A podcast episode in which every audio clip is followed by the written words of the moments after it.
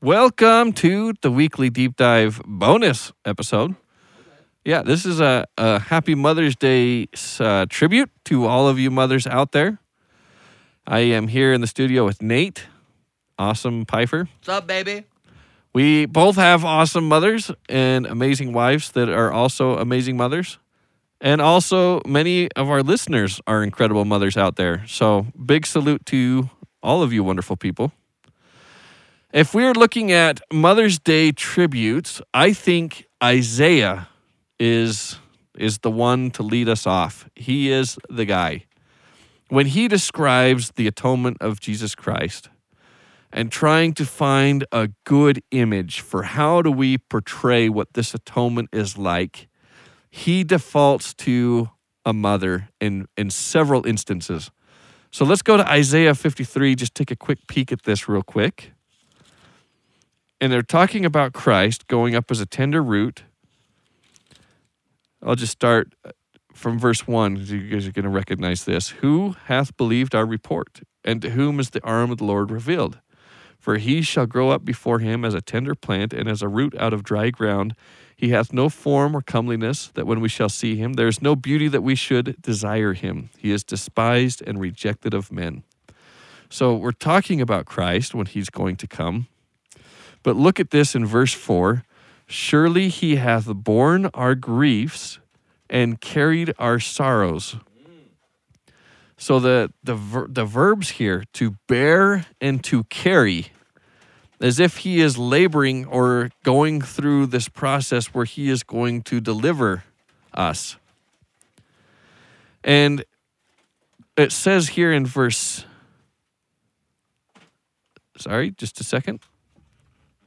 Verse 7 he is oppressed and he is afflicted, yet he opened not his mouth. He is brought as a lamb to the slaughters, and as a sheep before her shears is dumb, he openeth not his mouth. Now you'll notice this, you'll notice this, as a sheep before her shearers is dumb. They're not referring to this sheep as a male sheep. Even though you talk about a male sacrifice, uh, uh it has to be a male unblemished lamb in other instances, here, Isaiah is specifically referencing Christ as a, a female sheep. And in fact, the word that's translated as lamb is Rachel in Hebrew, which means a female sheep. So this, this female is brought to, to the sacrifice. Now it says, And who shall declare his generation? For he was cut off from the land of the living. So here, even though he's bearing and carrying this, this female figure, which is Christ, he doesn't have any kids. For all of his travails, all of his bearing and carrying, he doesn't have it before he was cut off from the land of the living. Yet, in verse 10, yet it pleased the God to bruise him, to crush him. He hath put him to grief. And when you shall make, when thou shalt make his soul an offering for sin, he shall see his seed. He shall prolong his days, and the pleasure of the Lord shall prosper in his hand. He shall see the travail of his soul. So again, look at the verbs that Isaiah is choosing bear, carry, travail of his soul. And, and that the soul, it's at the end going to be delivered when thou shalt make his soul an offering for your sin. Then he shall see the travail, even though he was cut off from the land of living and he didn't have seed, now he shall have seed. And who are his seed? Those that make his soul an offering for their sin. They become born again. And this idea that the atonement is really being portrayed as the act of childbearing, the act of being a mother, that we can be born again through this.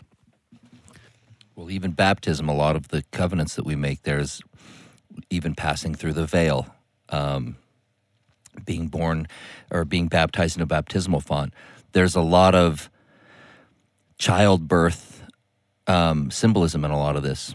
Yeah, and take Christ on the cross himself. Even though even though Isaiah is describing this very rich with imagery, look at him physically on the cross, and as a spear is thrust through his side, and water comes out. This idea, almost like a cesarean section, that through him, as he is pierced, Water is going to come out as part of this process. Blood, he's blood bled from every pore.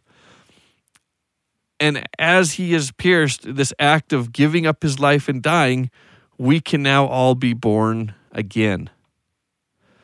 And it's not just the act of giving birth that we can be born again through, as you mentioned, Nate, baptism, going through this process of the water, the blood, the spirit, and being born again. As can a man be born again? Not only is it that through the atonement, but it goes further. Isaiah in chapter 66, the aftercare, not just the, the, the act of us being born, but the aftercare is mentioned in terms of, of Christ being a woman. In Isaiah 66, it says, verse 11, that ye may suck and be satisfied with the breast of her consolation, that ye may milk out and be delighted with the abundance of her glory. And, and talking about this, uh, the Lord, for verse 12, for thus saith the Lord, Behold, I will extend peace to her like a river, and the glory of the Gentiles like a flowing stream. Going to verse 13, as one whom his mother comforteth, so will I comfort you, and you shall be comforted in Jerusalem. So, as a mother comforts her children, God is the one who's going to be comforting us. God is the one who's going to be, and how many times does it say in the scriptures, He is going to be nursing His his nations. He's going to be carrying them. He's going to be tender to them. And, and it says it so many different ways. Isaiah 49, when it says, Although you may forget, a, a woman may forget her suckling child, yet I will not forget. I have engraven you upon the palms of my hands. And so that great love, that relationship that we have with God. And as a father, I, I do get a little bit jealous of my wife because I don't have the same kind of relationship with my kids that she has. You, you know, I've got a good relationship with my kids. I tease them, they tease me, we have a lot of fun, but it's not the same. You can't replace that maternal love that that they have, that feeling they have and and reaching and trying to describe how God feels and cares about us and and what our relationship is like.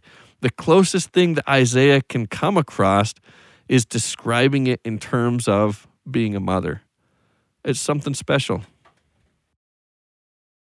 In the scriptures, it talks too about even the protection or the or the protective nature of Christ too. A a mother hen protecting her chicks or, or, or how many times would I gather you under my wings Yes, like a mother hen? And in Hosea, it even says the anger of the Lord when he sees his children being scattered and destroyed is like that of a she bear being defensive of her cubs. And, and you know how bad it is if you step between a, a mother bear and her cubs. I do. That's a bad day. That's a bad day. Don't don't do that. I love that. So for all of you mothers out there, I guess the closest thing we can come to understanding our relationship with God, what he does for us and what it means to return to be with him, and the fierce loyalty and love that he has and willingness to stand up for us and go to bat for us and fight for us, the closest thing we have to understanding that is to viewing your relationship with your kids and how special that is and what it means to be a mother is really what it means to be a God. Fantastic. We do. We we love you. Um, our own mothers, mom, love you. Our spouses, we love you. Love you, mom. Um, Love you, Ness. we uh, we did want to just put that little put this one a little bit together just because it felt appropriate for the day, but also it's just a really amazing thing to to kind of ponder about. And again, we could, you know, there's so many other ways that there is, um, you know, symbolisms throughout the scriptures, a lot of which again refer to the relationship of a mother and their child or um, a bride and bridesmaid and various things. Um, we will let everybody else kind of put a lot of those other connections together. If you would like to hit us up, you know, you we would love to hear from you. We'd love to hear your insights as well. Um, but other than that, we just wanted to say Happy Mother's Day, Happy Mother's Day week, month, month, week, year. year. Okay, see ya.